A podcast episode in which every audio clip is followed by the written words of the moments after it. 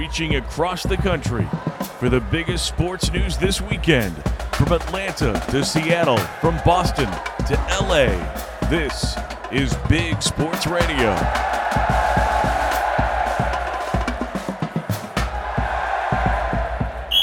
As we come on the air, Larry Smith, Brad Sturdy, Mike Cagley. We've got Josh Ewing on audio. Tony Cordero, our producer, joining us. Uh, it's a it's a it's a momentous weekend, fellas. Uh, this is the beginning of season two of Big Sports Radio. I know you've been blowing balloons and popping them uh, all day long to celebrate, but congratulations, guys! This is great. Huzzah! I was to say something like that. No, it's pretty cool. I mean, been going for a for a year. That seems like just seems like we started yesterday. Who knows? I I, I never thought uh, when you kind of think about this, you never know how long you know you start this program. You never so man, it's been a lot of fun over a year, and and I, I really looking forward to the future. Even though Mike's here, exactly. Even though I'm here, it's still been fun.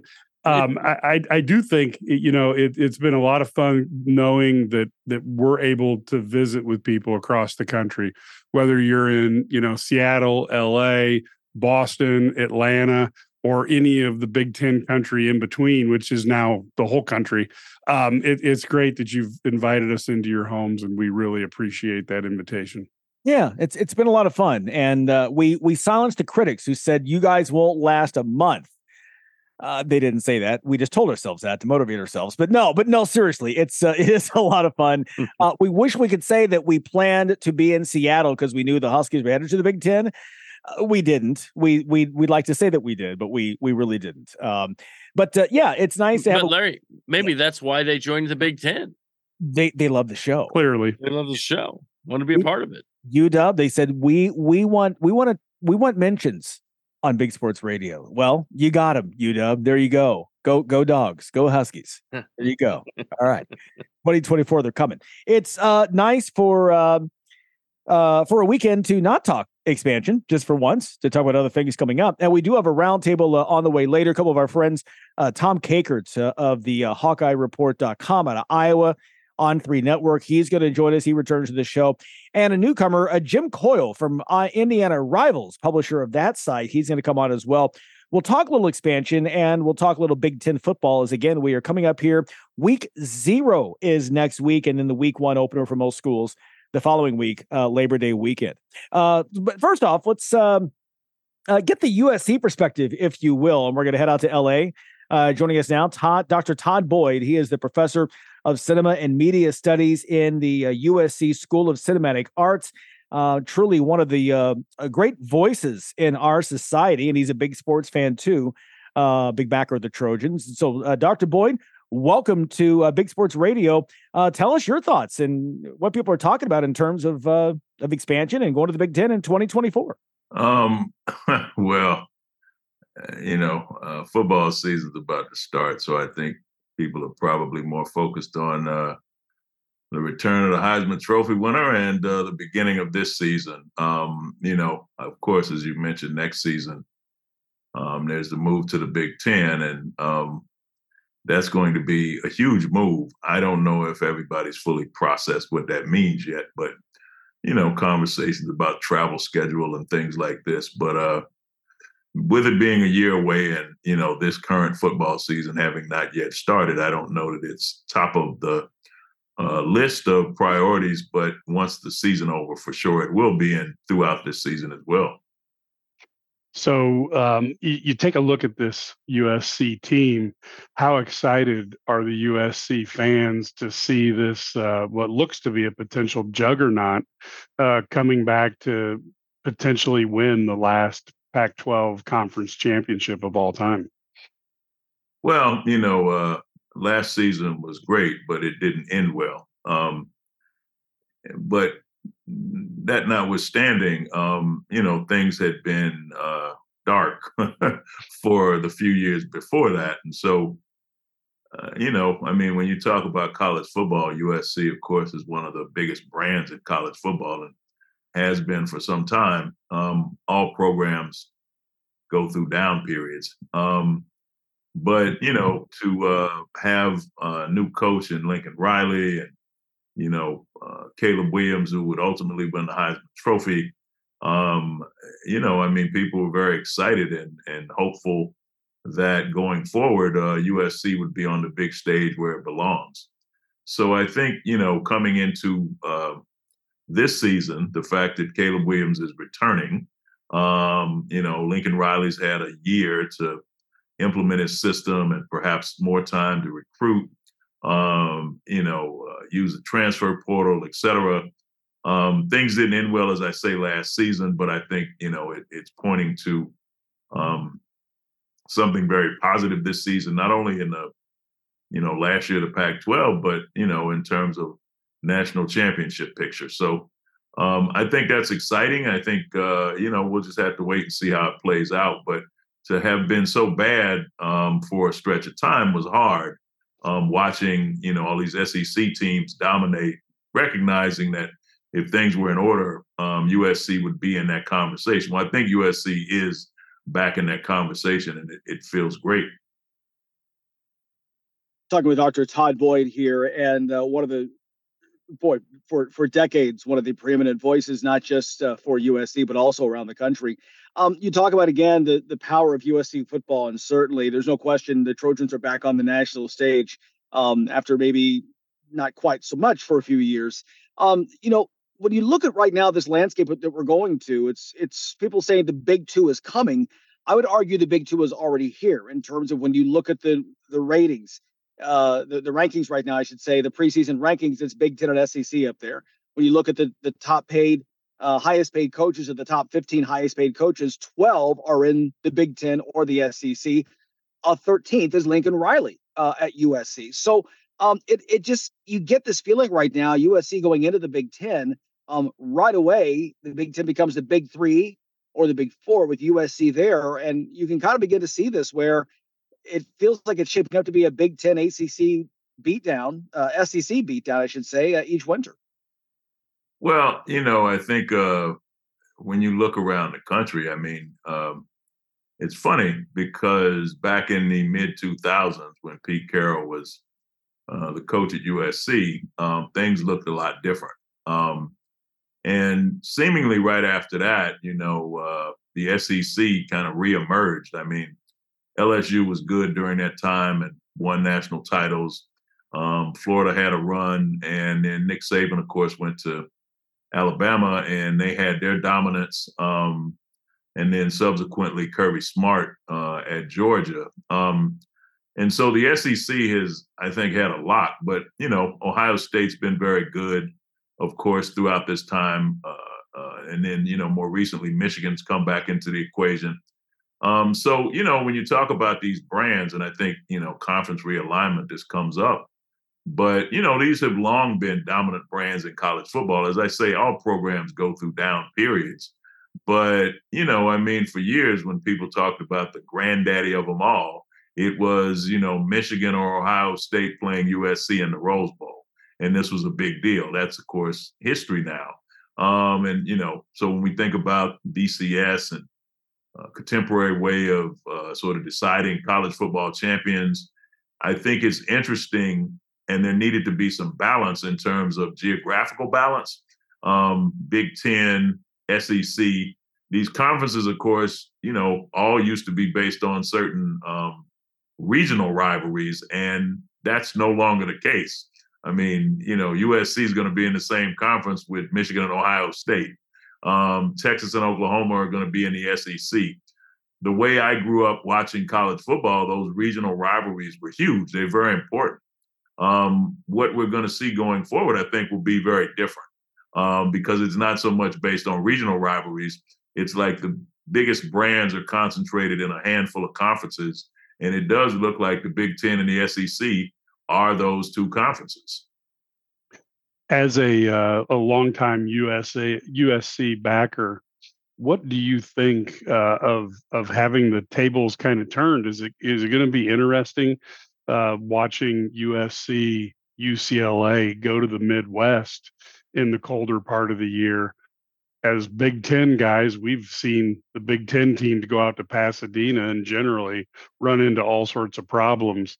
Uh, do you think adapting to the cold weather will be a, a curveball for the the Trojans, or do you think it's just another thing that they'll overcome?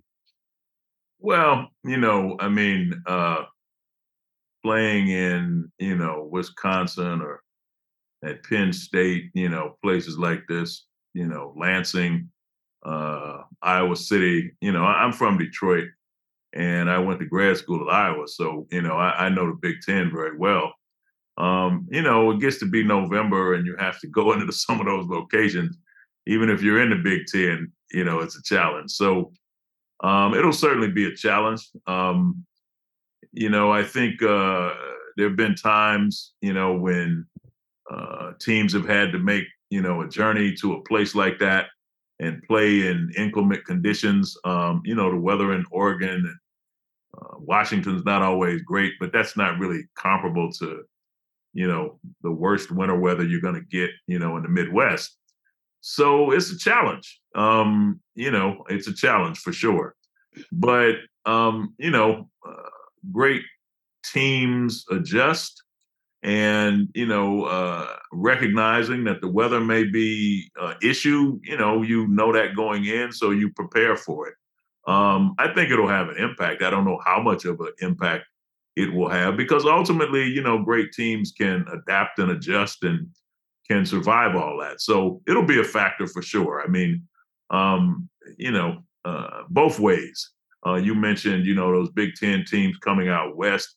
I often think about you know, let's say in the NBA when you have uh, like Milwaukee or Cleveland or uh, maybe some of these uh, teams, you know, they come out to LA and they get a long trip uh, three or four days before the game. And then when the game takes place against the Lakers or the Clippers, they get blown out.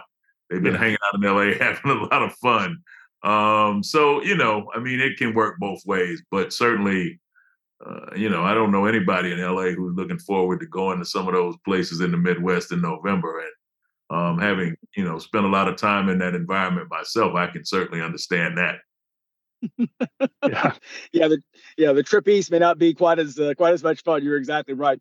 I've got, we've got about a minute left here. Just curious, uh, in regards to the Pac-12, I know that you do follow this uh, fairly closely as a big fan, a longtime fan. Um, do you see any way they add enough teams with the caliber of teams to keep this going. It just doesn't seem like they're able to keep their Power Five status, even if they do add uh, some of the top teams from conferences like the Mountain West.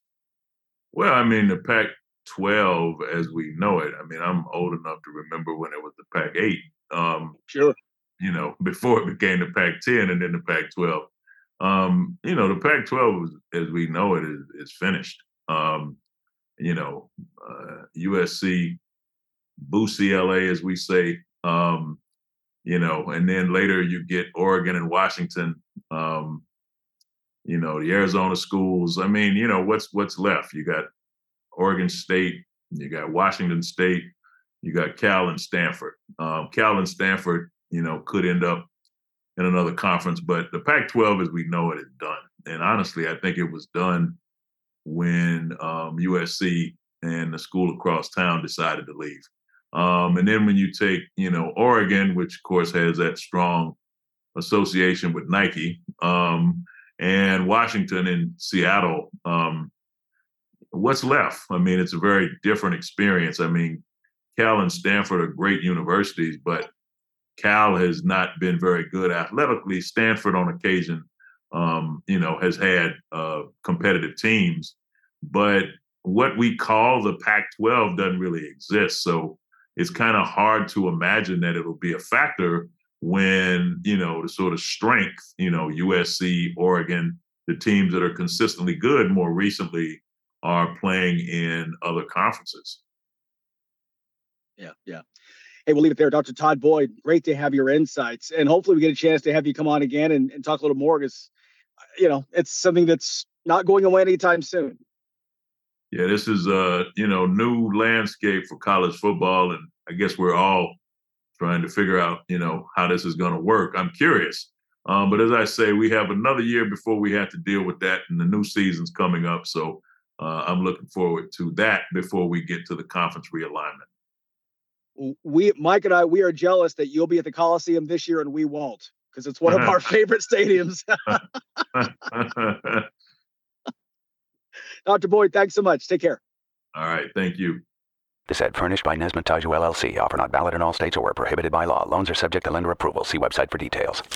Honey, the credit card bill came and we're maxed out. Great. Maxed out cards, rent is due, bills are piling up. We just need some extra cash to help us get by. We should do what my brother did. He went to 27cash.com and got $3,000. With our bad credit, 27cash.com is different. They're one of the largest personal loan networks. They can help people with any type of credit get up to $5,000. I'm sure there's a lot of paperwork. Nope. My brother said it was fast and easy. He did it right from his phone. If you have a regular source of income, you can be approved for a loan of up to $5,000 in minutes, and your cash can hit your bank account as soon as the next day. Our lenders have millions of dollars to lend regardless of your credit history. Great news! I went to 27cash.com and we'll have our money as soon as tomorrow. Wow, that is fast. If you need extra cash, go to 27cash.com. That's 27cash.com. 27cash.com.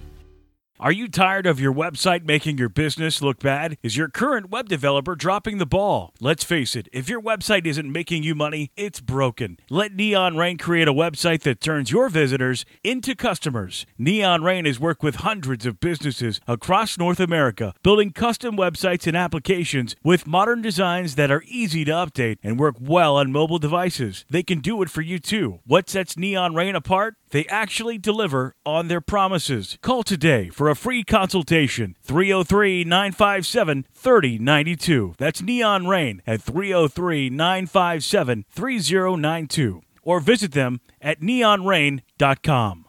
Have you ever met a single person in your life that enjoys paying taxes? No, no one does. If you can't sleep at night because you have a huge problem with the IRS, I've got some free advice for you. This service is strictly limited to individuals that owe the IRS $10,000 or more in back taxes. And if you qualify, we can guarantee that you won't be writing a big fat check to the IRS or our services cost you nothing.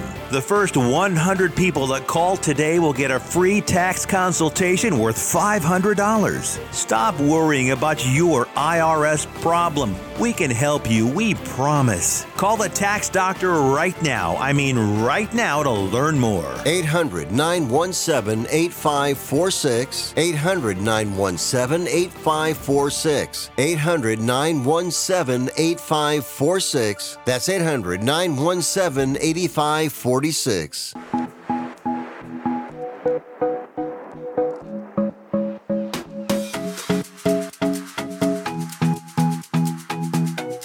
Right back here on the show, uh, Larry, Mike, and Brad. Guys, Dr. Boyd, great to have his thoughts um, on there. And you know, we we just we were talking last couple of weeks that you know in the past year, because the year we've been on, we really have not reached out and gotten the USC perspective. And as I was talking with him, you know, I know that they're different school, UCLA is another school, but both in LA, and and there may be some crossover there. But um, you know, it's it's high time we reach out and make sure we have those guys, not just those two schools, but again, Oregon and Washington to hear them on the show on a regular basis beginning now. Yeah, it may not even stop there, but yeah, I, I really think that it's good to get this perspective because you know, so it, it's different. I mean, the Midwestern people have a different perspective on having the Western people come in, but what is their thoughts about moving to the Big Ten? And then their side here with that interview, you know, we talk about this interview. It's like that's not a although they're involved in athletics there's also an academic side there and there's just there's a lot to this this movement to conferences more than just and we've had you know many different people on this show talk about this where it's not just about the sports there's there's other things involved there's research dollars and grant money and all these things that kind of uh, ha- the prestige of universities all this stuff it, it real all this matters yeah, and and I, we were look, we were one of the groups who was saying Oregon and Washington were coming. We've we've said that for a while. I really think due to what you were talking about, Brad, with the research and the prestige, I think we're going to see even Stanford and Cal might get looked at, and that would allow you to have a 16 pod. But we'll find out, and there's going to be a lot of neat things happening over the next year or two. We thought it was going to, we thought it might take a little longer, but boy, it's like better sit down and pay attention because never know what's going to happen next.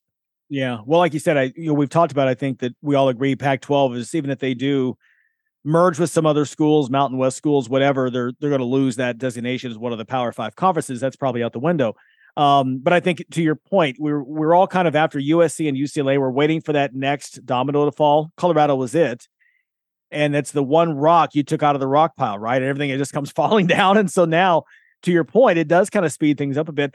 And I think again, you get to another football season, and I think not only do the schools involved and the people making the decisions at those schools, but the TV networks are also they get a chance for a full season to kind of think through how's this going to look. Um, you know, we're already seeing a number of Big Ten teams on CBS this fall.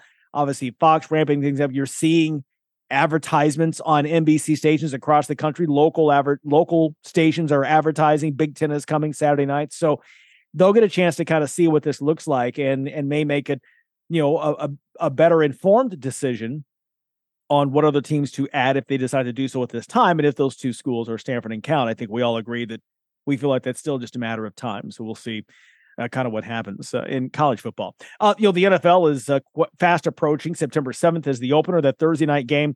Um, and uh, you know, we wanted to get into the the fun as well. Mike, I know you're all over this. What what are we doing right now for the fans to kind of make this this fall a bit more fun? Well, we've got uh, Splash, who is the the folks who brought you Run Your Pool and Office Football Pool. And you can basically go and you can go to a website, uh, sportsguypool.com. And for $10, you can get into pools and not only compete with fellow fans of this show, but but people online. You can win money. And we're going to start off with a weekly survivor pool. So for you NFL fans, there's 32 teams each week you pick one team that you think is going to win and you see how long you can go in the season. I'll probably be out, I'm predicting in week one or two, but it should be a lot of fun and there'll be some money for people to win. Please go to uh, sportsguypool.com and jump in and see if you can get your share of the winnings. I, I would be donating, as we all know. that's pretty much that's pretty much my fate when it comes to gambling. I could probably burn my money because I've just never win these things. But you would think if you could just look at the schedule and go, this one team is going to win. The problem is you can't use the team more than once, and that's where it gets a little challenging. It's that's always my issue. Yeah. So as I always like, you know, lose right away. And like, wait a minute, then good teams left in the end. So exactly, it's our version of uh of win the guy's money. So you know, just, we're putting money in and we ain't getting it back. So it's just it's just not happening. Uh, all right, uh, another timeout right now. Uh, stay with us though. Our college football roundtable is coming up. Tom Kakert and Jim Coyle are joining the fellas, and we're going to talk uh, again Big Ten. What's next here in 2023, and what's ahead for the conference as well as the rest of college football in 2024.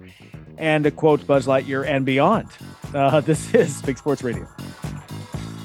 Attention business owners. Have you filed for your employee retention credit and been approved? Are you now waiting for your refund check from the IRS? Instead of waiting months to a year plus, how would you like to get your ERC money in about 10 days? Now you can. With ERCMoneyUpfront.com, we help business owners that have filed their employee retention credit and been approved to get their money faster. If you're getting between 75,000 and 5 million, we could get you up to a 70% advance on that money in about 10 days. To learn more about how you can get your ERC money faster, call this number right now. Speak with one of our funding specialists and have a text sent to your cell phone with details. 800 279 0419. 800 279 0419. 800 279 0419. That's 800 279 0419. This is not a loan product except in California. An offer is not available in the state of Massachusetts.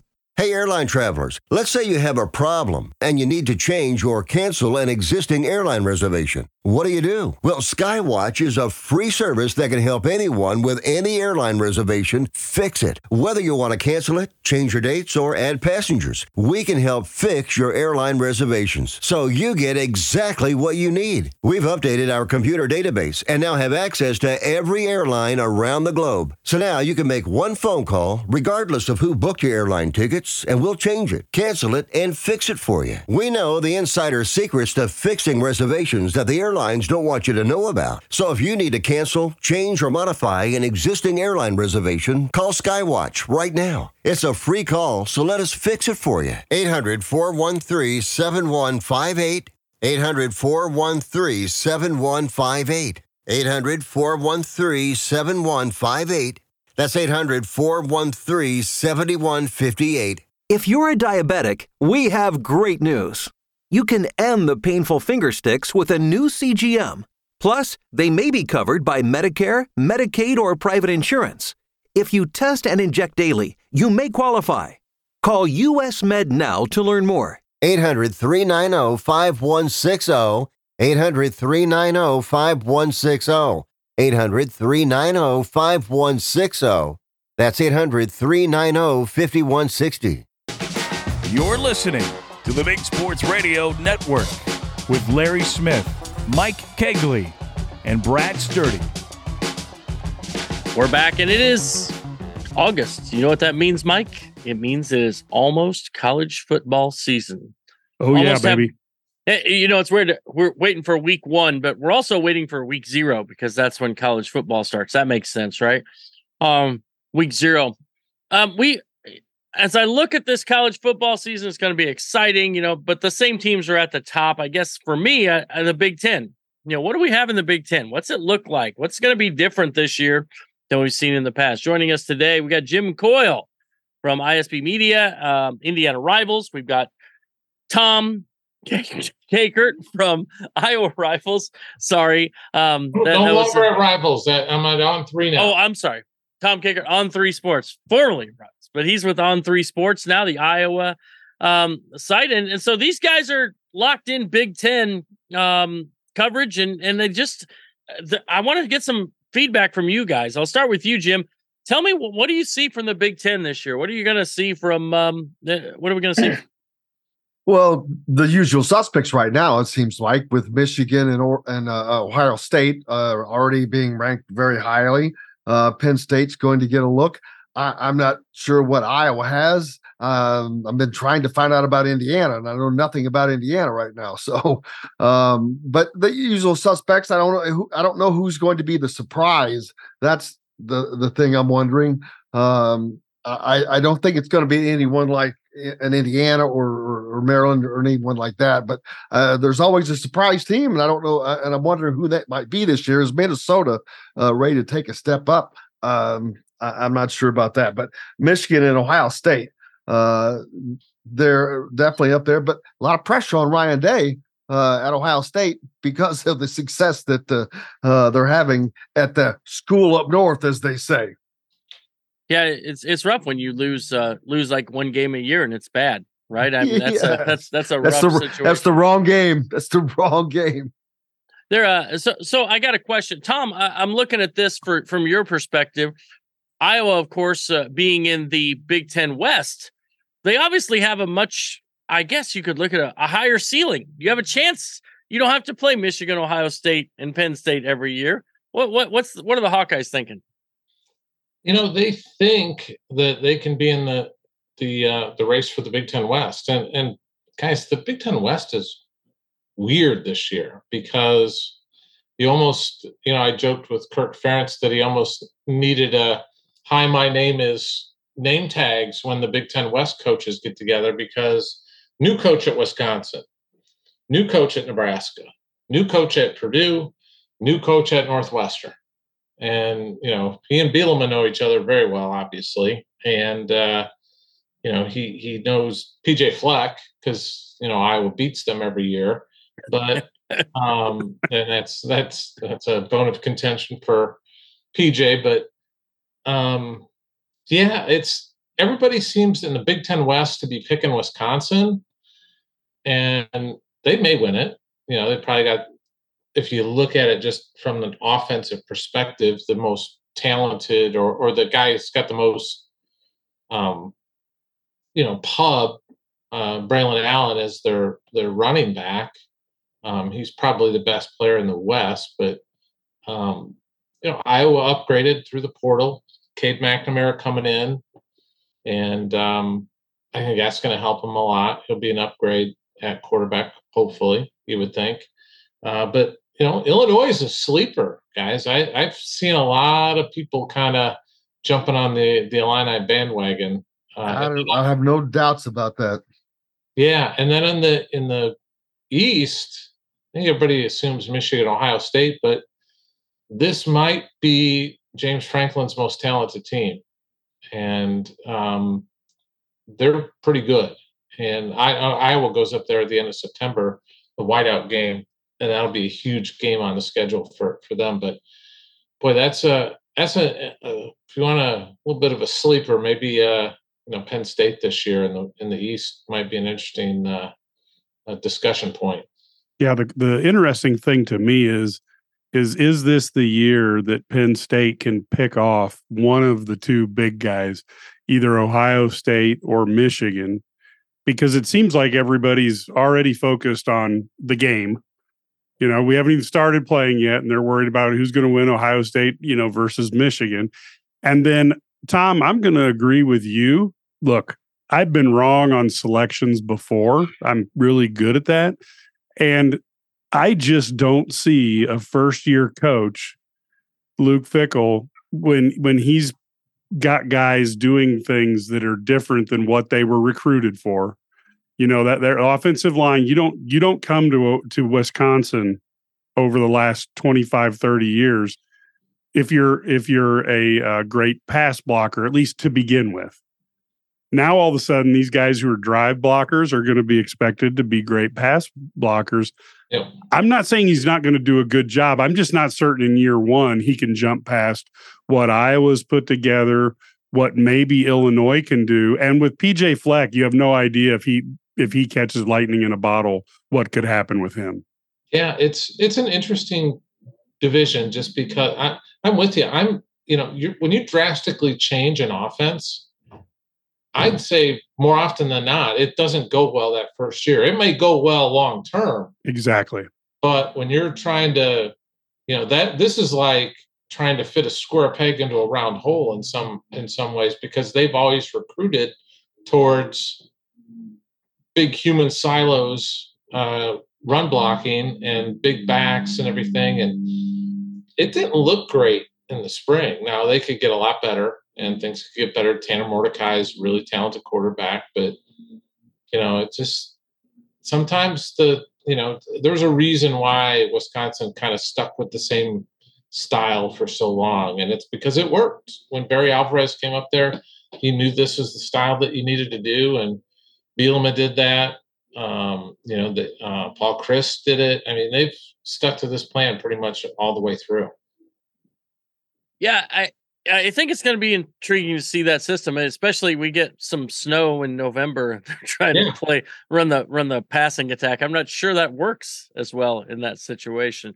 Uh, Jim, I I look at that Big Ten East too, and I, you know, Indiana, you know, obviously they're they're chasing. You know, it, it's been they had a really good there's- year. That's not even a chase. they're a little bit behind, I guess. Uh, but if you, you know, they had a good us. year a few years back. And, and what's the status right now? And what are people thinking there in Indiana about that that program? exactly what you think they are. Um, uh, they they got you're exactly right. They got that taste of success, and it was fun. And a lot of people think that it was a fluke, and I, I, will always say that it absolutely was not. The only thing I will say is what made the difference was not having the butts in the seats. That made all the difference in the world uh, because they were able to to. It was an equal playing ground. But wasn't that cool to see what happens on an equal playing ground? What it would really be like if uh, a, a team didn't have to go into a, a 110,000 seat stadium uh, and, the effects of that. I don't know. That I, I, I found that kind of cool that year. Uh, not that I want to go back to that. Please don't think that. Uh, but uh, it was not a fluke. They had great talent, but that talent got siphoned away. Uh, first and foremost, Kalen DeBoer, who is now the head coach at uh, Washington, who is now back into the Big Ten come next year. But he has had a, a successful run. He went back out west first to be a head coach, uh, but then up to Washington. And man, oh man, I I loved Kalen DeBoer the moment he got to Indiana because I knew his. You just looked at what he had done before, and even though it had been at a lower level, it was just psychotic off the chart success. Like I think he lost like three games or something out of a uh 1.6 million, maybe. I don't know. It was just uh, but he was just a real, you could tell it was just success. He was just success. And boy, that that that was something Indiana fans hadn't seen. And it was great to see. They had the talent. You have Michael Penix Jr., Heisman Trophy candidate now uh, out in Washington under uh, uh, Kalen DeBoer again. Uh, so, and congratulations to them. That that'll be fun to watch. Um, but it, it's I, I, don't know if they're expecting much though, because how can you uh, when you know what the past has been? But I'll be honest with you, I, I don't know what to expect because it's not that uh, they're hiding anything. They don't know who the quarterback's going to be. I don't know who the quarterback's going to be. I, I swear, I, I, honestly, I swear, I do not think that they know who their quarterback is. Uh, I, I don't think that there's any way he's been determined because they are that close because they both had differences. Uh, uh, Jackson is a is a better athlete, a better runner, and I, I, expect them to have a much better running game this year. Uh, the offensive line change with uh, Bostad has from Wisconsin, uh, who had nothing but success uh, running, um, is going to give them a, a, great change there. And they've got a great running backs room. A lot of guys that came in, but they have Josh Henderson back, All American Jaylin Lucas. Uh, so they have talent um, back there eh, to, for a great running game. He's not the passer, though, that Brendan Sorsby is. And what's the offense going to be? What is their identity going to be? I don't know. Uh, and I promise you, they are not going to tip their hat at all. Tom Allen, uh, it, it, he is doing any and everything he can to keep everything uh, under wraps. Uh, but that does not mean to say that I, I think that there there's a there's a guy. I, again, I do not think that defense. That's going to be interesting. They had a lot of guys come in. I don't know what uh, is going to happen there. The back, the defensive backfield, they have got to shore that up. Indiana made their bones on turnovers back when they were having that success too. And man, not only were they doing that, they led the Big Ten. They led the country in interceptions. That just evaporated. Uh, and so they have got to get back to ball hawking and and a, a defense that seems like it is much more uh, aggressive and and a little bit more bite. There's been a lot of change. Tom Allen coaching the defense, not coaching the defense. Now he's not calling the defense again. So uh, it, it's just it's it's going to be interesting. And I, I'm I, I have some optimism for the team uh, as everybody keeps asking me about a bowl. And I, I kept saying, no, no, no, no way. And then I look at the schedule. I'm like, all right, I don't know because I don't know what they have. If they can, if they can be competitive and beat the teams they're supposed to beat, and then beat some of these teams that you could beat, then yeah, they could get that six win mark. But I, I think that would be a ceiling for them. Uh, but I haven't seen a thing. Right. It's a. It's obviously a. It's a. It's definitely a up in the air. See what we get out of them when you don't have a quarterback. Sometimes that means you, you, you know, when you don't know who the starting quarterbacks means you may not have one. I guess is some way to look at. It. What do you? What do you guys? Any Tom? Any rule changes? How do you think those big rule changes with timing? Are they going to have any effect on anything this year? I don't think so. I think you know, football's football, as Kirk Ferentz would say. It's just. I, I don't think it's going to have an appreciable impact on on the game much at all. I, I, I think we're just playing away, doing our. You thing. think it'll speed it up though, right? A little bit, yeah, maybe, maybe, yeah. I mean, I definitely think that it will, and I'm grateful. I mean, whew. Uh, uh, uh, you know these? The, these know Indiana what? games are three forty-five, four hours uh, consistently. Let me, let me tell you what it's going to do. Is it, you might think it's going to speed up, somebody's got to pay for those uh, those billion dollar TV contracts. They're gonna throw some more Long ads on commercials. for us. They're gonna throw Yeah. a commercial on. Where the clock will run on first downs, Uh. but the clock will stop on five minutes of commercials. All right. Well, hey guys, we're gonna we're gonna take a break here. Um, we'll be back in just a little bit, and we're gonna talk about ex- Big Ten expansion. Obviously, we're talking about the 2023 season here, but the 2024 season is when it all changes in the Big Ten. The schedule changes, the teams change, and and they we saw over the last couple weeks we've seen even more change in the Big Ten. So um, we're gonna pay some bills here. We'll come back in just a minute and talk Big Ten and college football expansion. Do you know someone with a drug or alcohol problem? Get help right now. Insurance may cover everything. Stop the drug and alcohol nightmare. Are drug and alcohol problems hitting you too close to home? Get help right now. Insurance may cover everything. 877 927 3380. 877 927 3380. That's 877 927 3380. Packages start at $29.99 a month with signed agreement. Restrictions apply. Speak to a representative for complete offer details. See Vivint.com for license details. Terms and conditions apply. Homeowners, if you're looking for the best in home security and smart home technology at a price you can actually afford, we have great news. Now you can get Vivint's award winning home security systems starting at about a dollar a day. U.S. News and World Report has recognized Vivint as the best professionally installed home security system of 2022. And right now, you can get Vivint's home security technology for about a dollar a day. Plus, get free professional installation from a licensed technician. Protect your home and loved ones for as low as a dollar a day. Call right now for your free home security consultation. 800 613 8053. 800 613 8053. 800 613 8053. That's 800 613 8053.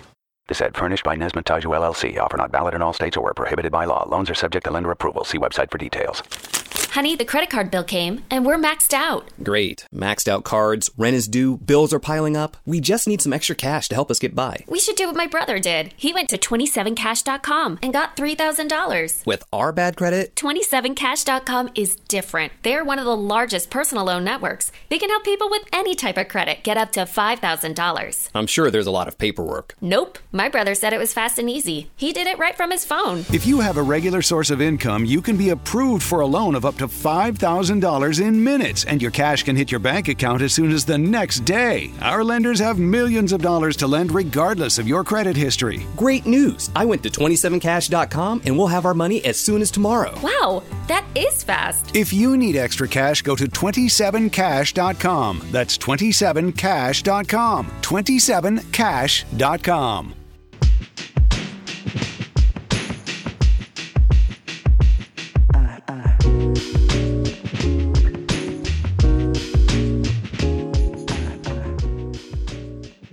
We're back and we're now we're going to switch gears. We talked about 2023. We talked a little bit about what we see from the Big Ten in that year. Let's talk this college football roundtable. Let's talk about expansion. Of course, we're going to focus on the Big Ten.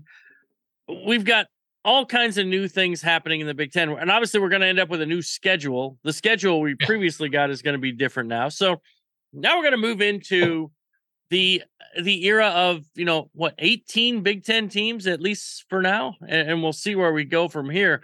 What what are the thoughts on on, on the campuses of Iowa and Indiana? What are your thoughts on this uh, Big Ten expansion? Jim, I have I, I'm looking forward to seeing what are they going to do with the schedule. Are they going? How are they going to uh, design it like they were with uh, a one group where you play home and home, or and, and then a group uh, home and then a group away, uh, or are you going to play everybody one time uh, and then have a rival maybe that's home and home? Um, it- it's it's going to be. I, I I don't know how they're going to do it, but it's going to be interesting. Um, so I, I don't know that they'll do the the everywhere you play everybody once. Tom, uh, what do you think of that? Yeah, I'm just I'm, I'm curious to get you guys' view on this because you know they're doing away with the divisions, and um, Thank goodness. 18, 18 team conference. So, um, is it good for Indiana, for Iowa, for Illinois on the football side or basketball side that that this league is getting so big and Oh. uh, it just you know now you're if you finish in ninth place you're middle of the pack but boy ninth place is probably going to get you fired. I mean because people just see ninth place you know what i mean? It's um i just wonder if it's uh, I, I know everybody's all jazzed up about expansion and and everything but i'm just wondering if they're biting off a little bit more than they can chew here and that it might be not not be great for some longtime Big Ten schools in, in terms of you know how you going to win a Big Ten championship. You know, it's just it's going to be so difficult to do. And here's the other thing: we're still going to for football, they're still going to stick with nine games. So like nine of the teams are going to play five home and four away, and the other are going to. Mean, it's just going to be unbalanced schedules, one div- one league division kind of thing. It just. Um, I know I was talking to somebody today. All the the kind of the main school, you know, Iowa, Illinois, Indiana, they're all going to probably get one trip out west every year for um for for conference play for football. So Yep. and here's the other thing, guys, and, and you know, Brad, Mike, I, I know you guys will appreciate this too. The sacrificial lambs. Well, just, no, just the, the for basketball, when you got an 18 team league and you got to play everybody, you're playing 17 other teams. How many times are Iowa and Illinois going to play twice in a year? Probably never. You know, it's never going to. Well, that but but that's what I'm saying. How are they going to do it? Do you think? Do Yeah. you- Are like, right now, you are Indiana going to play twice a year? well, if they you could in this scenario where we, where you played everyone once, you would still you need one more game. So there's Just- you play your rival once, but they may do it where you take a group of say four teams and you play them home and home. Uh, then there's another group you play on the road, and another group you play uh, at home. I think you Uh, want like they currently. It seems like everybody. It seems I like think Illinois, they've. Illinois is going to like having Northwestern as their rival right now. I will say that. So yes, I I think if you look at what Kevin Warren tried to put into place with an NFL like TV contract, I tend to think the Big Ten's going to try to get to 24 teams. Then you have four six team pods, and you've got you've got your rivals in that six team grouping, and then you figure out how you play the other pods. And the reality is, you're just not. you- You're going to play some people in the same conference as you once every four years. And I, I'm not saying that's perfect, but I it seems like that's where they're trying to go. Uh, and because then if you had four six team pods, then you can have, you know, two games and a championship game for football. So there's there you've got like almost three times the money.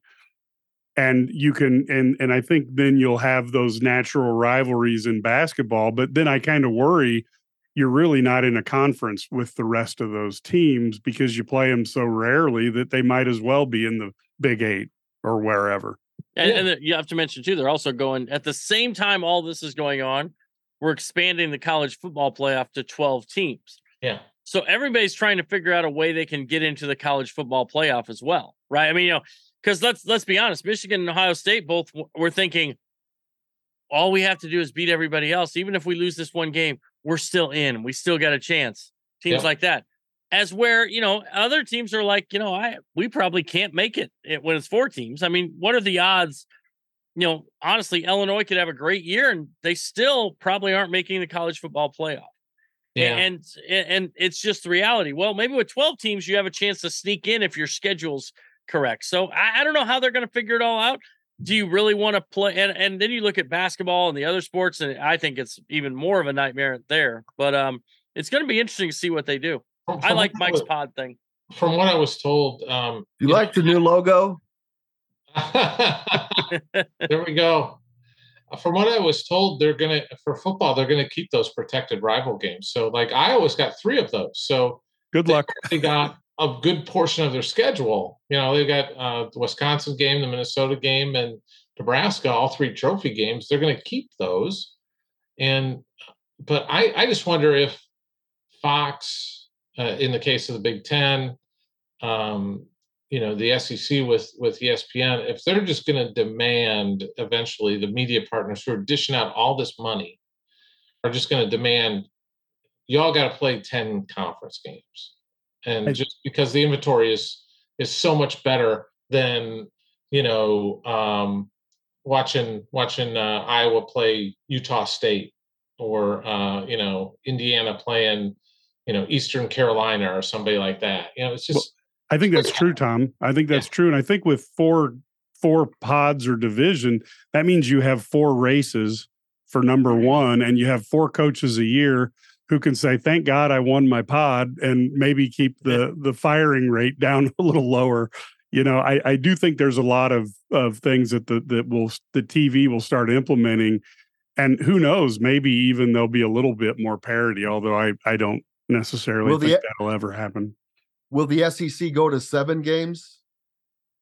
so they are just going to play two conference games. They're just going to cut yeah. ESP, ESPN won't let them, but I, if they could, they would. and, and, they'll and they'll add in the uh, the their F, uh, another FCS week, right? yeah, Alabama yes. can play Troy State again. Savannah State, uh, yeah. you know. Yeah. So yeah, it's it's gonna be it's gonna be wild. Uh, but let's be honest, we want to see those marquee matchups. I mean, yeah, it's fun to play the teams, but we want to see Michigan play Ohio State. We want to see Iowa play, you know, Wisconsin, whoever it is. We want to see teams play like those games. And those are the, you know, you look back, those are the highest rated games on television too. Every every week are those those big Big Ten games. I mean, they get the highest ratings. That's why the Big Ten got the most money when it came to negotiating the contract, and, and that's why we are, you know, where we are with all this expansion. Is there going to be? Do you feel like they have to do something? Uh, take stepping aside from football, what do they have to do to make it work in some of these minor sports, whether it's baseball or softball or oh, volleyball? That's whatever? easy.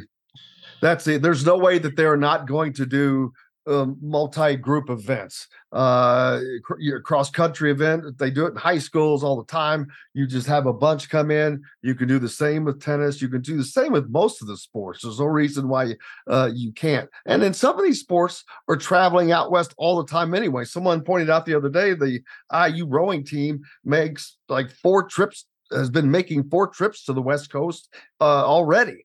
Uh, so this is I, I, think a little bit is being made about that. Just that's giving some people uh, some kind of a stump to stand on.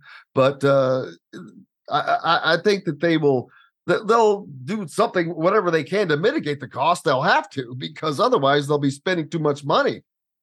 Yeah, yeah. those guys. The other thing that's going to happen is that baseball and softball are going to be out on the West Coast in early March. I mean, for Big Ten. I mean, that's boom. That's there you go. I didn't think of that out there because you can just you can just the, the weather will be better uh, and uh, you'll great point. assured of getting those games in so because those are always dicey in mid mid march late march uh, home games are always dicey. Yeah tom and that is why now i am going to start covering baseball and softball so i can go out to the west coast and sit on the beach. So no, uh, I, I, think that yeah, I think we covered a lot of this stuff, and it, it, it, we're gonna we could talk about this for hours, guys. Talking about the what's going to happen with the schedule, the expansion, all this stuff. it's a change, and it's new for everybody, and we're just kind of um, going through it. Well, I just want to hey, thank you guys for coming on today. Uh, Jim Coyle, Tom Kakert. Uh, appreciate you guys being a part of our roundtable, and uh, we're gonna take a break right here, and we'll be back in just a minute.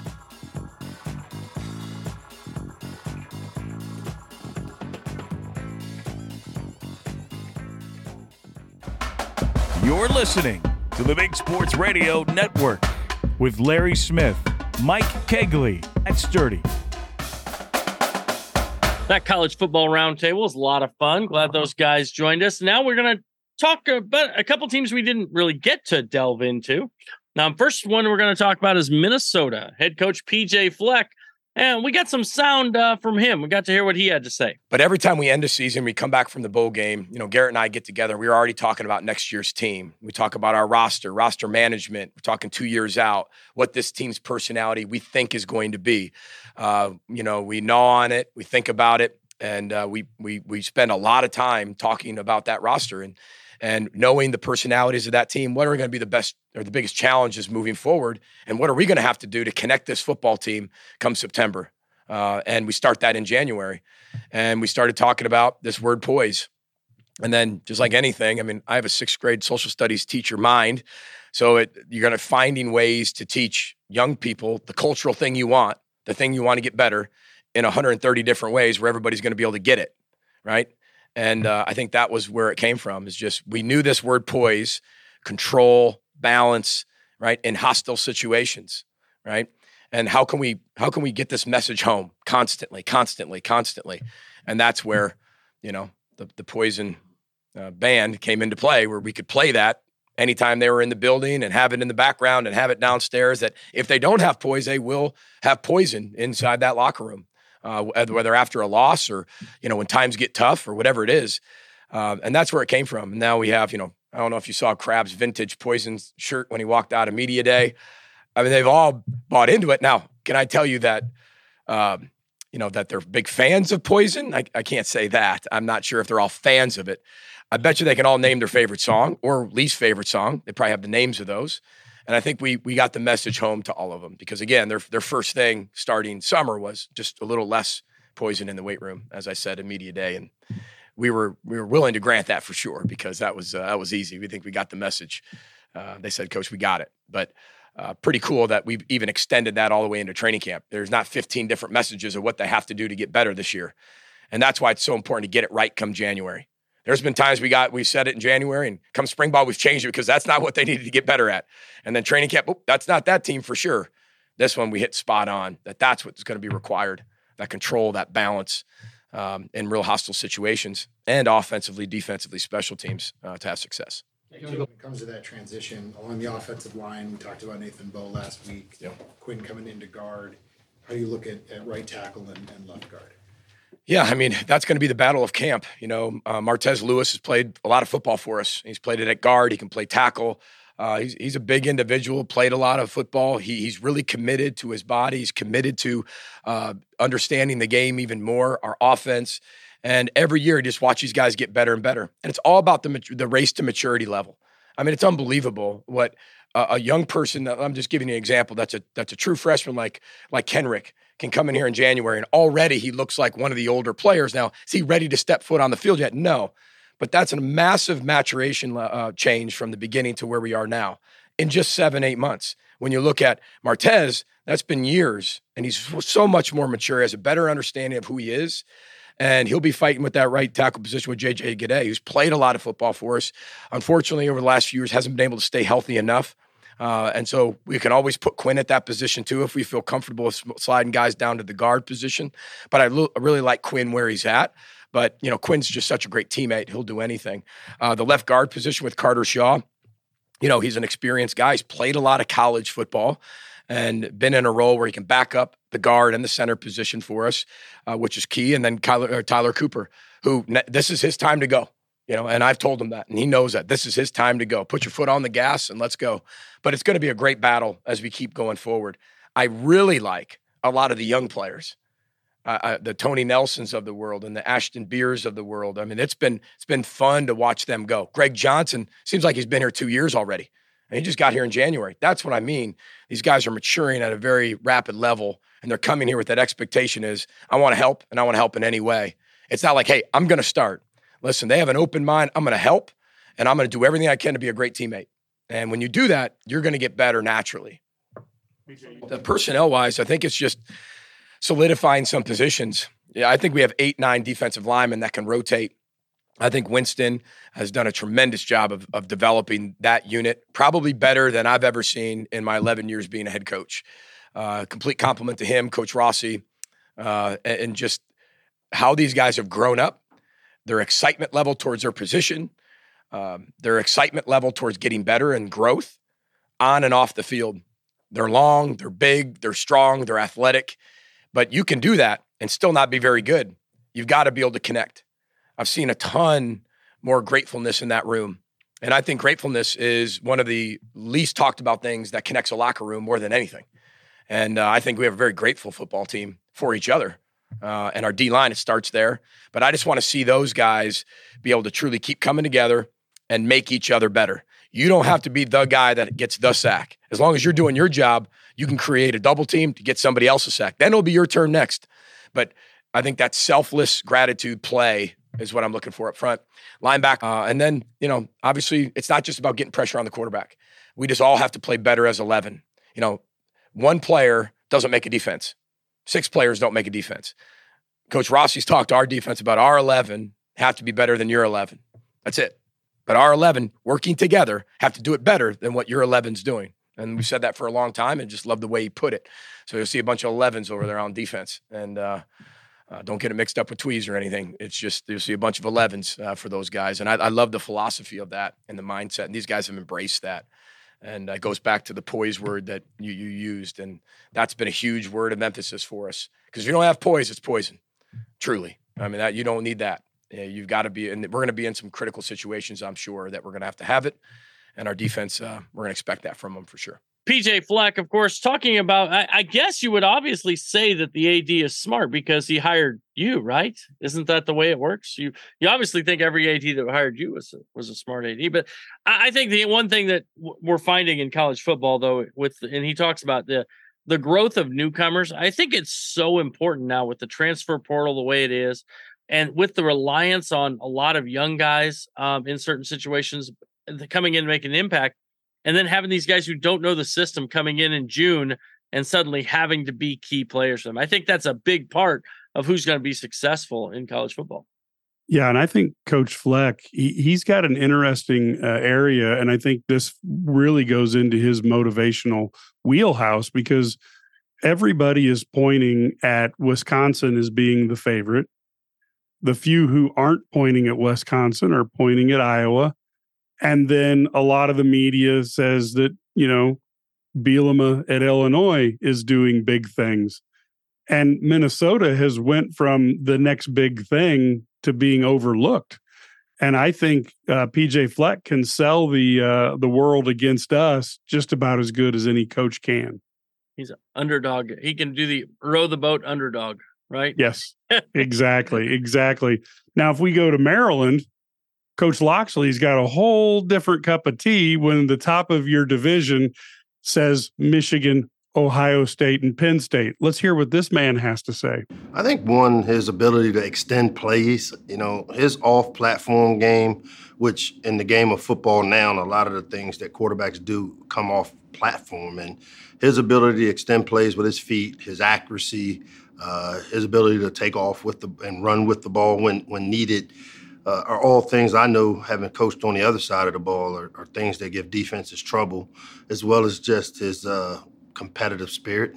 What are some of the things that you'd like to see him improve upon as you enter into the the, the spring this the uh, summer camp here? You know, the one thing when we evaluated his game from a year ago that kind of jumped off the tape for us was the deep ball accuracy, and this was something that he had excelled in the year before, but for whatever reason, we felt like we we left some plays out on the field where we either didn't make the throw or we didn't make the right kind of throw. And so we put a big emphasis on that deep ball accuracy, whether it's the big post, the nine ball, leaving it outside, the corner out. Those were all things we tried to emphasize. Uh, the right kind of trajectory on the ball, the right placement, throwing guys open down the field, and uh, it's something I expect to see him improve upon. What was your relationship with Tua like that helped you with Taulia at College Park? The Tagovailoa family, I've been uh, involved with them since I want to say like 2016 when the recruiting process started on Tua. Um, obviously, we had coaches that were responsible for co- uh, recruiting him, but having him on campus, getting to know him, and then becoming a co-coordinator uh, his first year, and then the coordinator year two. Uh, the quarterback, the head coach, kind of are hip to hip, especially because of my my involvement on the offensive side of the ball. But having Coach Tua definitely played a major, major role in our ability to attract or to get Leah to decide to come to Maryland because I think Tua uh, was that third party validation that I needed to say, you know what, this guy has a system that fits perfectly for what you do, and he knows how to take you where you can't take yourself. And when you talk to Maryland fans, they're looking for a big season this year, of course, with him at quarterback. But when you look at the program as a whole, you haven't had three straight winning seasons in 20 years. What does it take to build that consecutive success within a program? Yeah, I think it starts with having an understanding that you don't build on what's happened.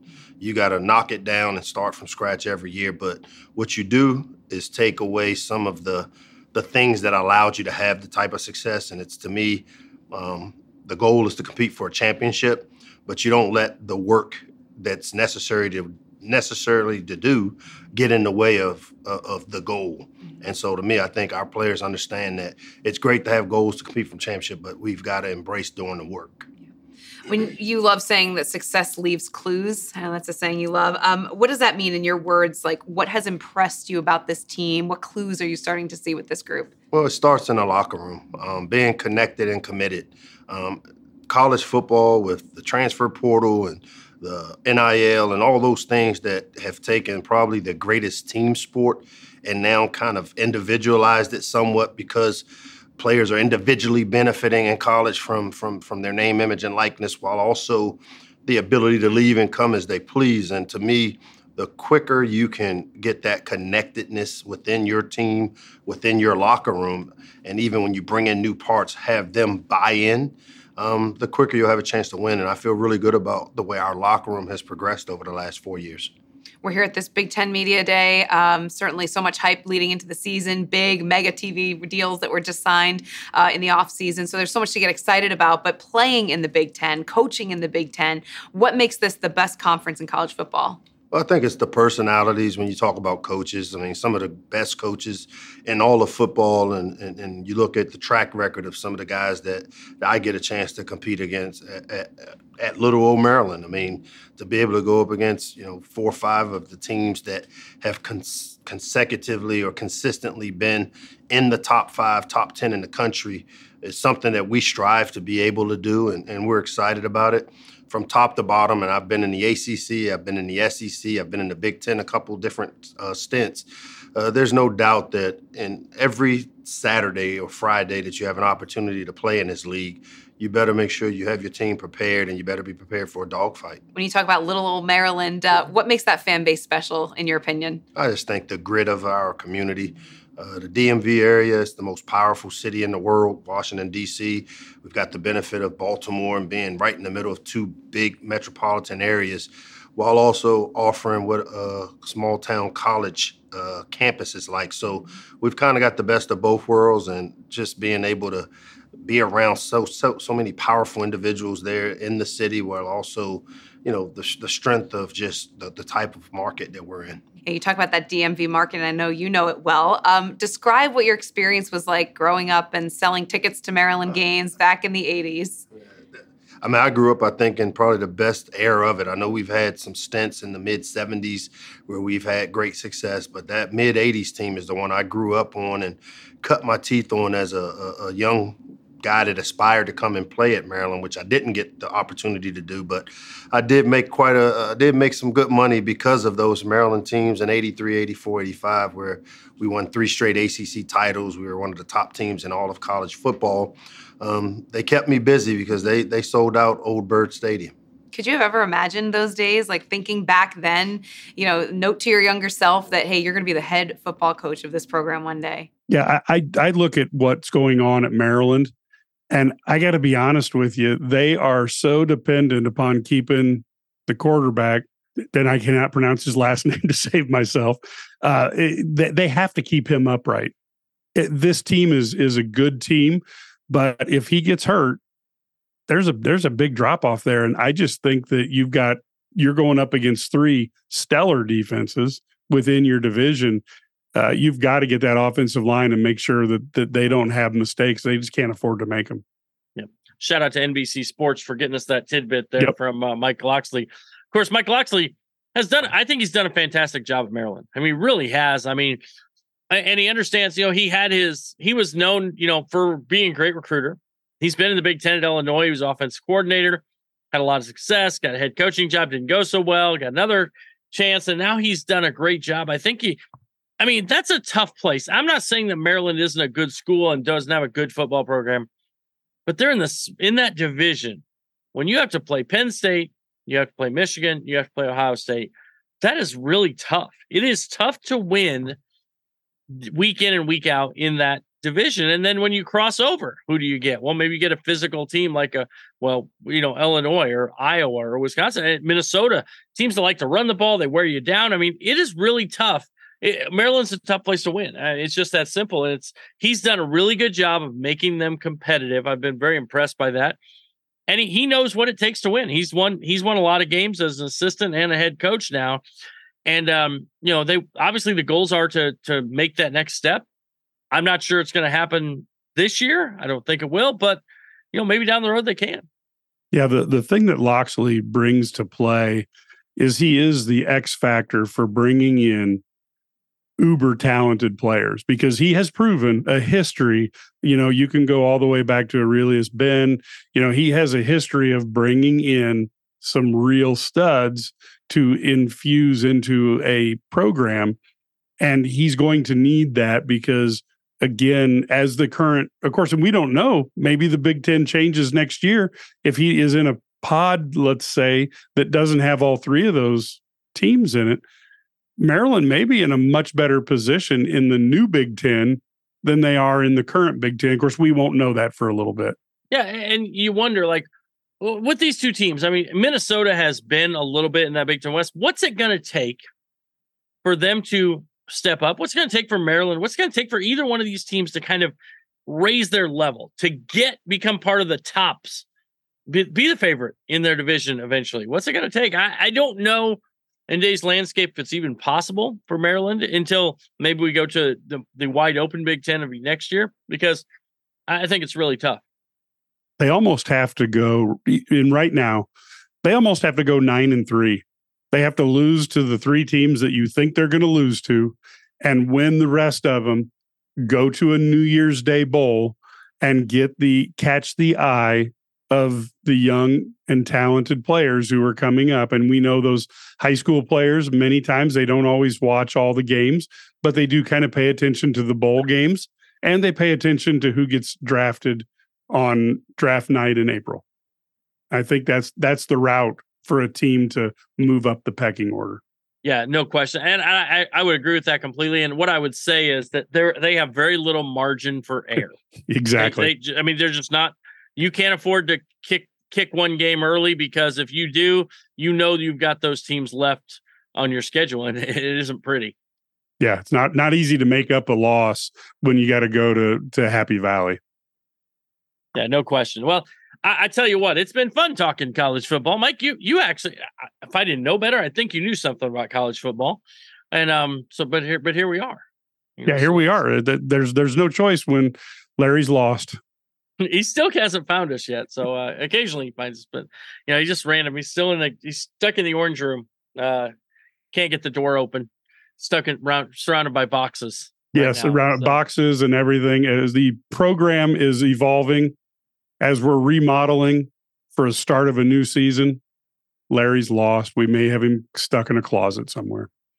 Yeah, well, well, now we got to kick to a, a commercial here, and we're going to find out uh, we got more later. More talks more football later. Bret Bielema. We're going to hear from him, the Illinois uh, head coach, and see what they're looking like as they head into the uh, the season.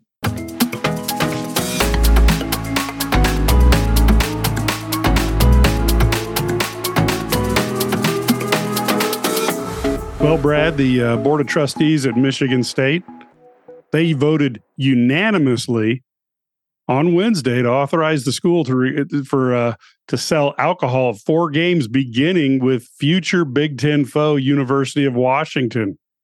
Now that sounds like a winning proposition to me. Well, I, it should be interesting because you know the Michigan State fans aren't going to be happy with uh, if if Mel Tucker loses the the to the three teams that he has to play in Penn State, Michigan, and Ohio State. So there could be some beer porn poured on people's head. Now you remember, I remember Mike, you remember the day? I remember I was at um, the Illinois Missouri game one year back in like 2007, and Quin Snyder left the floor and they dumped popcorn on his head. Yep. Yep. Now imagine about 75,000 angry Spartan fans with beer with beer. I, I don't know. I mean, I, I think you have to do it because you're going to make so much money and you have to keep up with the Joneses. But at the same time, Mel Tuckers may have to get an umbrella to leave the field. Who knows? Well, and I saw what Governor Whitmer said. Uh, she said the, the, the new law would reduce the likelihood of binge drinking before games. Hello, Governor. It's a tailgate. it's not reducing anything. it's just and then allowing them to keep drinking for three more hours. exactly. And then the other part was, and then the truth comes out. That's what I like about it. The truth finally comes out while bringing in a heck of a lot more revenue. So we know at least we've got one kind of honest politician who's willing to to do this. And of course, Illinois has done that. Other teams have done that around the Big Ten. I, I don't know that there's anything really earth shattering about this. But then you look at Michigan State's home schedule and you are thinking, like, will Coach Tucker be okay? I mean, th- there's some tough games. I don't know that I necessarily want too many fans having a good seven to 10 hours of drinking. Well, and the, the good news is the players have been well behaved post game too. So, Yeah. oh wait, wait, wait. No, wait, that, but that's, is- yeah, you're right. Yep. Yeah. Yep. So maybe, maybe they'd be more relaxed if they had a couple beers. I don't know. Oh, the team gets them too? Yeah, Well, team- no, I, I don't think that's in there. But you know, but I also know that Governor Whitmer must not have tailgated much because if she thinks it's going to reduce binge drinking, then uh, I don't think she's uh, quite with it there. But yeah, Well- it, it should be interesting, and, and I think this is going to happen at every stadium across the country eventually. Uh, because you know y- you're going to keep up from a financial standpoint. We've seen this; they're moving conferences across the country to get more money, so they're going to take in as much money as they can. The other part is, it just makes it a, you know, people. It's a better experience for most people. Um, you know, it- it's it's intriguing though that does it become? Here's my question: There's a lot of families that go to these football games. So does it become less of a family atmosphere, Mike, when you start selling uh, Um, alcohol? I, I will tell you what, I, I have seen some fights at pro football games that are just downright scary. And so I, I wouldn't want that mood to happen. But I also thought the athletic director, Alan Haller, had some great points. He said, for me, it's about the amenities that our fans are able to appreciate in our stadium. I want our fans to have the same amenities in our stadiums that they have when they travel to support our team at visiting stadiums. So we're now going to have alcohol here that we didn't, you know, that, that we have it on the road. And maybe they'll just go to a single tunnel like they have in Michigan so that they can have more fights. More fun. Maybe they will. Everybody goes in the same tunnel. Well, a cheaper one, only one tunnel should be much less expensive. No, they can save money. They're making money. What a deal! They can. put- No wonder they can afford Mel Tucker's salary now. Yes, with a yes. little extra bit. So that's going to be interesting. It's going to be fun to watch what happens there uh, at Michigan State. And speaking of affording uh, salaries, we've got to go to a commercial break here to make sure that we can afford to pay Brad Sturdy. So we'll be right back after these moments of paying Brad. Are you tired of your website making your business look bad? Is your current web developer dropping the ball? Let's face it, if your website isn't making you money, it's broken. Let Neon Rain create a website that turns your visitors into customers. Neon Rain has worked with hundreds of businesses across North America, building custom websites and applications with modern designs that are easy to update and work well on mobile devices. They can do it for you too. What sets Neon Rain apart? They actually deliver on their promises. Call today for a free consultation 303 957 3092. That's Neon Rain at 303 957 3092. Or visit them at neonrain.com. This ad furnished by Nesmond Taju LLC. Offer not valid in all states or where prohibited by law. Loans are subject to lender approval. See website for details. Honey, the credit card bill came and we're maxed out. Great. Maxed out cards, rent is due, bills are piling up. We just need some extra cash to help us get by. We should do what my brother did. He went to 27cash.com and got $3,000. With our bad credit, 27cash.com is different. They're one of the largest personal loan networks. They can help people with any type of credit get up to $5,000. I'm sure there's a lot of paperwork. Nope. My brother said it was fast and easy. He did it right from his phone. If you have a regular source of income, you can be approved for a loan of up to $5,000 in minutes, and your cash can hit your bank account as soon as the next day. Our lenders have millions of dollars to lend regardless of your credit history. Great news! I went to 27cash.com and we'll have our money as soon as tomorrow. Wow, that is fast. If you need extra cash, go to 27cash.com. That's 27cash.com. 27cash.com. Have you ever met a single person in your life that enjoys paying taxes? No, no one does. If you can't sleep at night because you have a huge problem with the IRS, I've got some free advice for you. This service is strictly limited to individuals that owe the IRS $10,000 or more in back taxes. And if you qualify, we can guarantee that you won't be writing a big fat check to the IRS or our services cost you nothing. The first 100 people that call today will get a free tax consultation worth $500. Stop worrying about your IRS problem. We can help you, we promise. Call the tax doctor right now. I mean, right now to learn more. 800 917 8546. 800 917 8546. 800 917 8546. That's 800 917 8546. You're listening to the Big Sports Radio Network with Larry Smith, Mike Cagley, and Brad Sturdy. Another Big Ten team that's coming off a really good season last year. Kind of a, one of the surprise teams in the Big Ten was the Fighting Illini from Illinois. Illini went eight and five, eight and four regular season, lost uh, a bowl game, um, but went to a New Year's Day bowl, which is something that hasn't happened a lot in Illini land. They're getting ready for a season, and they've got pretty high uh, expectations. Let's hear from what Bret Bielema has to say. You talked when you first got the job about raising football IQ and situational awareness and all that. Where do you think that's at in the program, even as obviously you get new guys every year? Yeah, good question. Twofold, right? So um, there are literally uh, of the original 130 man roster that I took over when I came here three years ago. There's only 20 players back from that original roster, right? That sat in that first meeting I ever sat in. So as the program has evolved, as the roster has transitioned, uh, one of the challenges we have every year is to remind our guys or remind ourselves of the guys that haven't had the same knowledge that those guys had. So during fall camp, I did a lot of uh, first year player meetings the entire first uh, week where I met individually with those group of, of, new players that went through early down, third down, all the situational football. Uh, and then I kind of had a mid level class, right? Guys that are kind of uh, that have returned, have heard it, but maybe haven't heard it three times. And then obviously our daily install is the group that everybody hears. So I think we're uh, ahead, but especially with a couple new signal callers, you know, with with uh, uh, um, uh, Luke and, and John in particular. Those guys uh, haven't really heard football as we say it here at Illinois, so it's been great for them. 11 days in, how are roles being defined in a roster depth chart? Yeah, so really we had a big scrimmage on Friday. Uh, didn't touch their legs Saturday and Sunday. Let them kind of just recover. Had a lot of personnel meetings, and we kind of now on Monday uh, literally started doing some look team stuff. Uh, obviously, uh, our first four opponents are all new opponents. We've never played.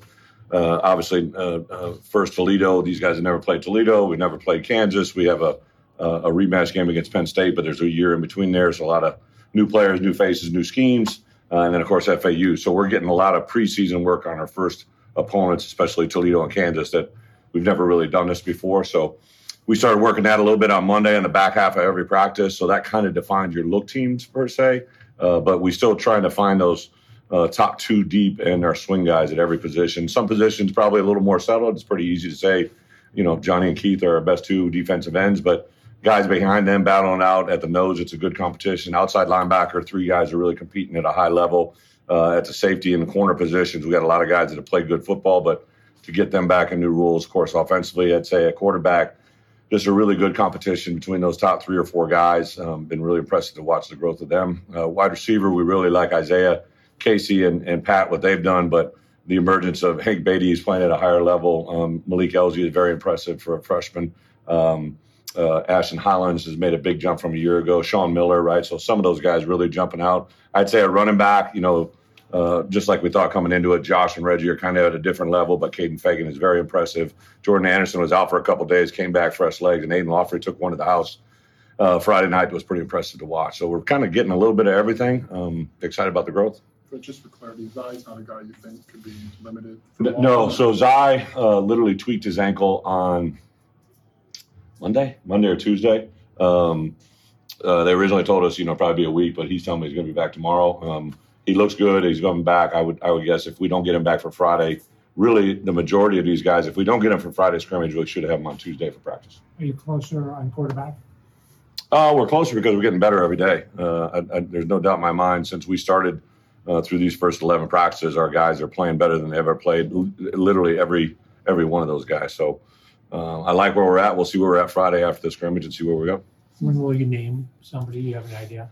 Uh, same same train that I've always said. When we're ready to name him, we'll name him. I think it's important for us to, uh, you know, have our guys know who that guy is as we get into t- uh, game prep. But uh, it's really kind of every day brings some uh, highs and lows for everybody, and they're just getting better. It seems to me, maybe I'm wrong, you mentioned Kaden maybe a few more times in the last. Began? Yeah, the last couple of times we've talked. What's his progression been like? Well, to be honest, you know, Reggie and Josh take the majority of the reps with the ones, and then those other guys have been rotating through the twos. Jordan, unfortunately, uh, just had a just had a, a, a, a minor soft tissue, so he's out of the rotation four or five days. So I put the majority of it on Kaden and Aidan, and uh, those two guys, kind of local guys, literally half hour each away, right? Like kind of cool, and then but they're completely different running back styles, and and they just complement you there very well. And really, Kaden um, you know, for, for being a big back can really move. So he's been impressive. I've been impressed with him.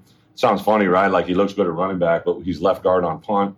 Uh, he's a backside guard on kickoff return. Uh, been very impressive in all the special team stuff. Just as uh, he's a very present young man. Like everything he does has got deliberate intentions. He's very uh, detailed in his approach, very mature. I mean, he looks 35, right? And he acts it too.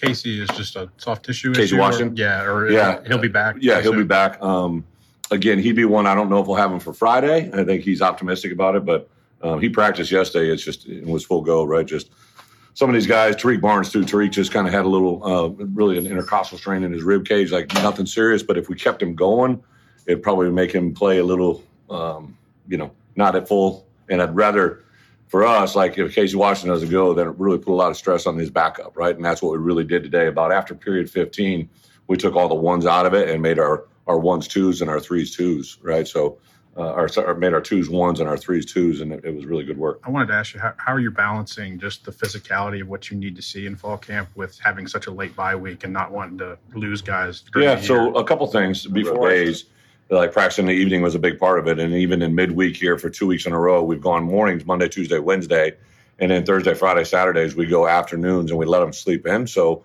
one of the things I did uh, during the out of season, um, literally from uh, the time we got done with our bowl game to where we about a month out, we I literally talked from coaches from SEC, ACC, uh, uh, the West Coast, and really talked to coaches that I respect about how they're getting players, you know, um, uh, in these limited camp, camp schedules to be fresh, right, and be uh, uh, engaged. And I've been a really, I'm an early morning guy, right, so I kind of make everybody else do that because I think it just kind of get up there, do our work. But one thing I did realize, right, like the the more we can let these guys sleep, the better they perform. Young kids aren't going to go to bed before ten. They're definitely not uh, going before ten. They might go at eleven. You're lucky getting to bed. Not that they're doing anything bad. I think they're just they're just up, right? They they watch late night TV. They watch movies. They watch Netflix.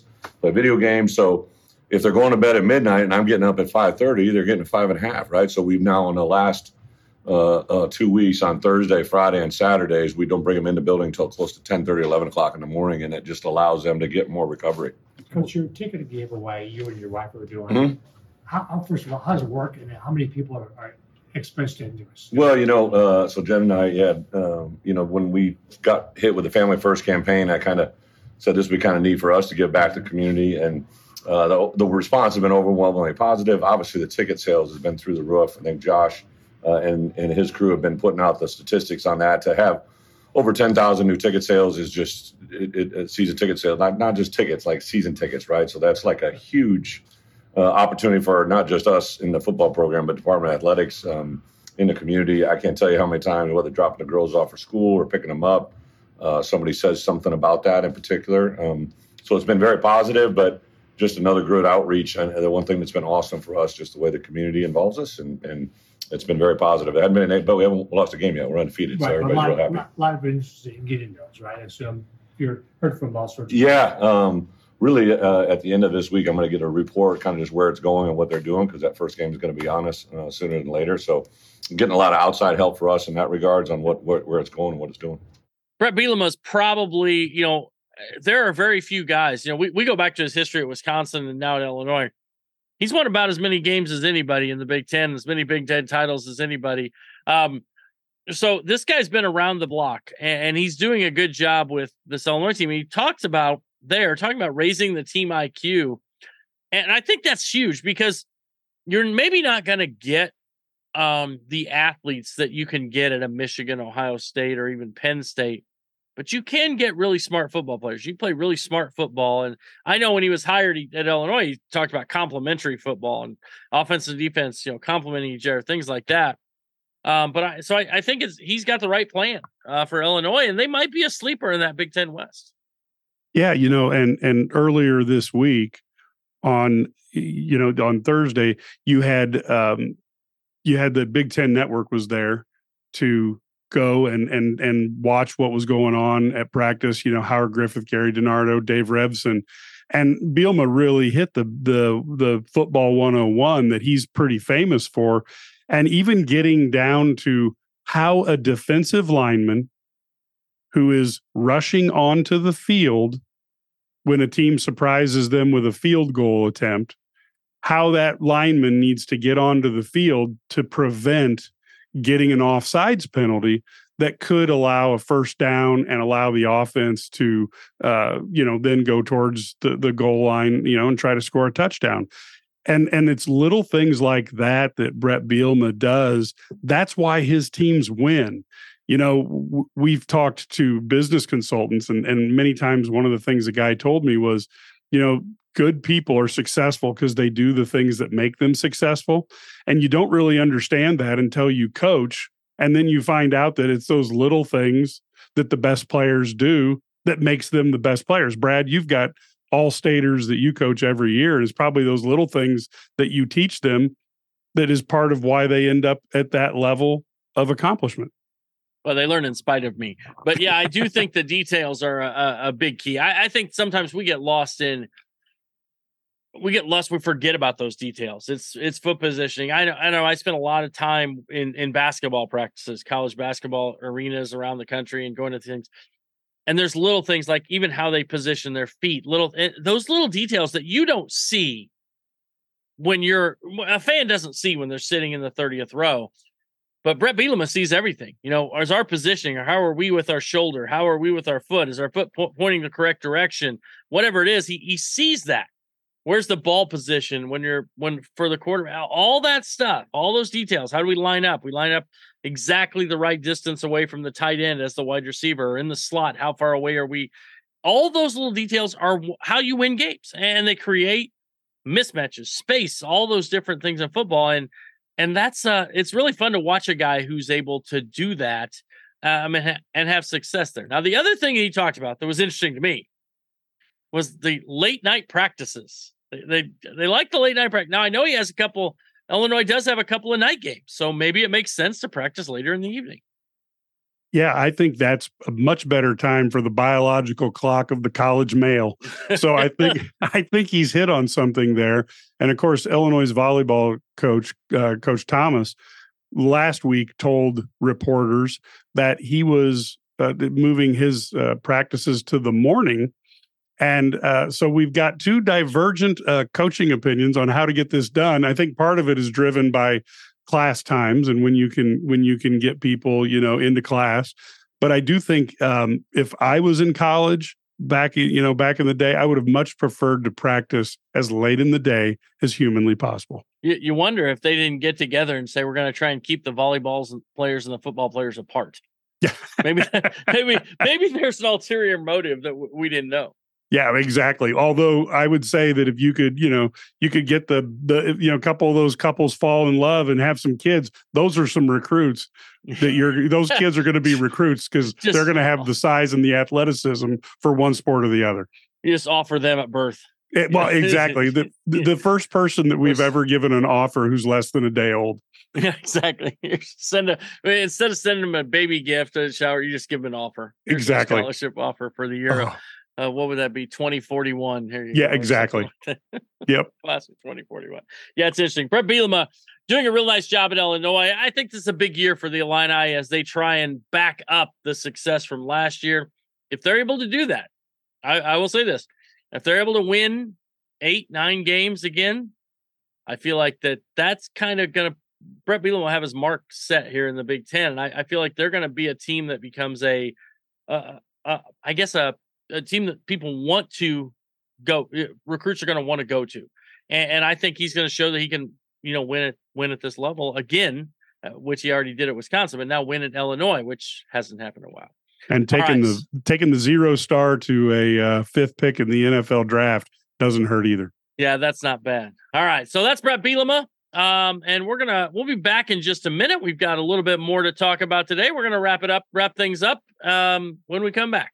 Attention business owners. Have you filed for your employee retention credit and been approved? Are you now waiting for your refund check from the IRS? Instead of waiting months to a year plus, how would you like to get your ERC money in about 10 days? Now you can. With ERCMoneyUpfront.com, we help business owners that have filed their employee retention credit and been approved to get their money faster. If you're getting between 75,000 and 5 million, we could get you up to a 70% advance on that money in about 10 days. To learn more about how you can get your ERC money faster, call this number right now. Speak with one of our funding specialists and have a text sent to your cell phone with details. 800 279 0419. 800 279 0419. 800 279 0419. That's 800 279 0419. This is not a loan product except in California. An offer is not available in the state of Massachusetts.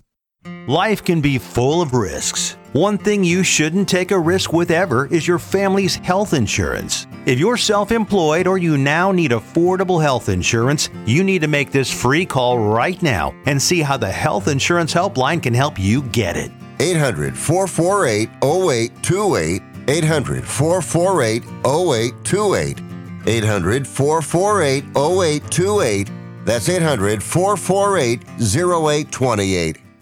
Hey, airline travelers, let's say you have a problem and you need to change or cancel an existing airline reservation. What do you do? Well, Skywatch is a free service that can help anyone with any airline reservation fix it. Whether you want to cancel it, change your dates, or add passengers, we can help fix your airline reservations so you get exactly what you need. We've updated our computer database and now have access to every airline around the globe. So now you can make one phone call regardless of who booked your airline tickets and we'll change it, cancel it, and fix it for you. We know the insider secrets to fixing reservations that the airlines don't want you to know about. So if you need to cancel, change, or modify an existing airline reservation, call Skywatch right now. It's a free call, so let us fix it for you. 800 413 7158. 800 413 7158. 800 413 7158. That's 800 413 7158.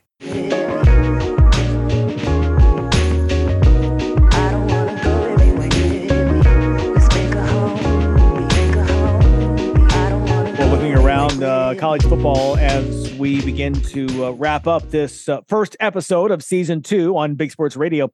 Uh, one of the big controversies this past spring was Payton Thorne, the two year starting quarterback for Michigan State.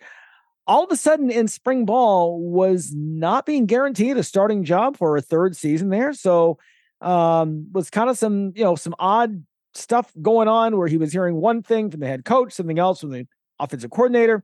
So he decided to leave, lands at Auburn, and fellas, Payton Thorne um, is going to wind up being the starting quarterback. Just named this uh, this week for the Tigers. Yeah, it's obviously uh it, so it was an interesting transfer. It's one of those uh, transfers you didn't expect, you know, in the spring, and then you know moves down there, and now he's going to be a starter. That's uh, and you got experience. Um, I, I think it's a it'll be interesting to see how they how how he does in the SEC. Um, obviously, it's going to be another tough schedule, um, similar to what they had in that in, in their conference here. So, yeah, I, I think that. Uh, but you wonder back where he left. You know, he didn't guarantee a starting spot, and the kid's good enough to start at Auburn. Then he might be pretty good. Seems like maybe they messed up there. Yeah, and Coach Tucker, I'm sure wants Payton Thorne to do well, but it's going to put Coach in quite a place if Payton Thorne has a really good season and Michigan State goes through some struggles like they did last year. This is one of those decisions that you make as a coach that you do the best thing you can and then you go, "Oh my gosh," when it doesn't work out the way you want to. So I'm sure going to be some some a little bit of a tightrope walk for uh, uh, coach this if uh, plays well. Yeah. And you know what? I give it up for Payton Thorne. This young man believed in his own talents, uh, felt he had deserved to be uh, the incumbent starter. Um, even though he had some injury problems, the team really struggled this year. Um, believed in himself and said, I'm going to go find a spot that's a good fit for me. And he did. And he's with a great program down at Auburn. Uh, we certainly wish him well. Um, another quarterback situation that has not been officially settled that in Ohio State, CJ Stroud off to the NFL. Uh, who will his replacement be under center when they start? Yeah, I mean, it's not like they're going to have any wide receivers to throw to, whoever it is. So, I mean, like there'll be four NFL guys, right? two first two round picks uh, sitting out there to throw to. But that that's the most one of the most coveted jobs in college football, and, and it'll be interesting to see when they when they decide to name that and what they're going to do because you know the the expectations are to the other thing about that job is coveted, but it's also the expectations are crazy high. You're supposed to win the national championship. It's just that simple. Yeah, I thought CJ Stroud was very diplomatic, showed his skills uh, when he got into the NFL, and basically told the press that he's confident that no matter who the quarterback is, Ohio State will be great. So uh, already uh, CJ is looking like he's got a good good career as a as a pro quarterback, and maybe even can jump into politics after this. yeah, totally agree. Um, you know, another situation that uh, was maybe not handled quite as diplomatically, uh, diplomatically as that of Michael Oher. You may have heard uh, the story here in the past several days, where uh, the big former NFL offensive lineman, he he was the subject of the movie The Blind Side, is now saying that that family that in the movie uh, took him in. Um, they did not officially adopt him. He just recently learned, is what he's telling us now, um, and filed a lawsuit saying that also the the movie that they did once they tricked him, in his words, into signing a conservatorship when he was 18 and therefore could not legally be adopted. Is what he was saying. Um, he received no money from that, and so now they are saying that they will uh, undo that conservatorship. Um, you know, almost 20 years later, he's now retired from the NFL and in his late 30s. Um, but it was one of those that's you know it's it's too bad. It was one of those movies that was really popular and and so many people really uh, loved the story. And turns out it's not wasn't exactly true. Yeah, it's uh you know that was the feel good story. I mean, it's just a it's one of those things that made Michael Oher kind of famous and uh, kind of became legendary. And you see uh, the happy feel good stuff. You know, you love that. It was like a Hallmark movie, and and now it's become like a I don't know a lifetime special. So I, I guess we had a little change in, in, this this story, and you hope that somehow they can figure out a way that they can all, you know, get along, figure it out, bury the hatchet, find a way to get through it. But I guess the truth will come out in in what what they find when they invest they investigate. Yeah, this is big though. It's bigger than sports because when you throw in Sandra Bullock in a very popular movie, my wife actually came up to me and said, "Did you hear about that? And what do you think about that?" And because she's watched the movie several times and and greatly enjoyed it. And you know, when you find out that a movie that you thought was real, um, maybe a lot of it didn't really happen that way, or maybe even parts of it, you know, didn't happen at all. Um, she was actually like a little disappointed. I was kind of surprised because she's not somebody who seeks out sports stuff. Yeah, and this movie, to your point, made him a household name. You wouldn't know the name Michael Oher if it weren't yep. for the movie, and not that yeah, he was a pro. And he was a really good NFL player, but yeah. you know we don't know most offensive tackles in the NFL, no matter how much they're paid. You know, it's just that's just reality. Yeah, and, let, let alone their adopted mom, whether yeah. it's Sandra Bullock or not. You know, so yeah. Anyway. Yeah. on. Uh, speaking of rankings, I've, I've used Sandra Bullock as my adopted wife. So uh, it's wow, you got some guts there, man. Exactly. I tried to get her to adopt me, but she wouldn't do it. Oh wait, I, maybe I'm adopted. I don't know. Is your wife here? No, she's shooting a movie right now. She's I out for six weeks. Yeah, she's not here. Bless her heart. Uh, Yahoo ranking the Big Ten helmets, uh, top to bottom, no surprise. Michigan and Ohio State were at the top. Yeah, I'm- not a Buckeye helmet guy. I mean, it's fine. It's just pretty plain. Most of them are just letters. Yeah, give me, I, give me some exciting. You know, it, you know, I just something a little more, a little different, but most of them are the same. I don't know how you rank them. You just have to eh try them on. You just have to try them on first. See how I, they fit. I guess, but uh, why the whatever? What's wrong with like USC gets down at the bottom of the ranking, and then Michigan State is above them, and it's like okay, they're really not that much different. Um, eh, all the letter ones should be automatically put to where all at the same level. What do we have against the letter R? I don't know. I mean, you know, it down at the bottom, and you know, if Rutgers started with a U and it was Utgers, maybe they would have moved up the rankings. I have no idea. But and then and then Penn State. How do you get in the some letters are better than having nothing on your helmet, and then other letters like the letter R are actually worse than having a blank helmet. I don't know. It's like a Taylor Swift song. Uh, I've got a blank space right here on my helmet. Yeah. Oh, okay. All right. Maybe it's too early. Hey, uh, it's too late for us. We are done. Another show is done. Season two, episode one is in the books. So I appreciate uh, Dr. Todd Boyd uh, from USC stopping by and talking with us. Great also to have on our roundtable Tom Kakert uh, and Jim Coyle. We'll have them back as well. Enjoy the games and enjoy the weekend. One more weekend without college football, and then it's on. And we'll be here to talk about it. Same station, same place next week. See you then.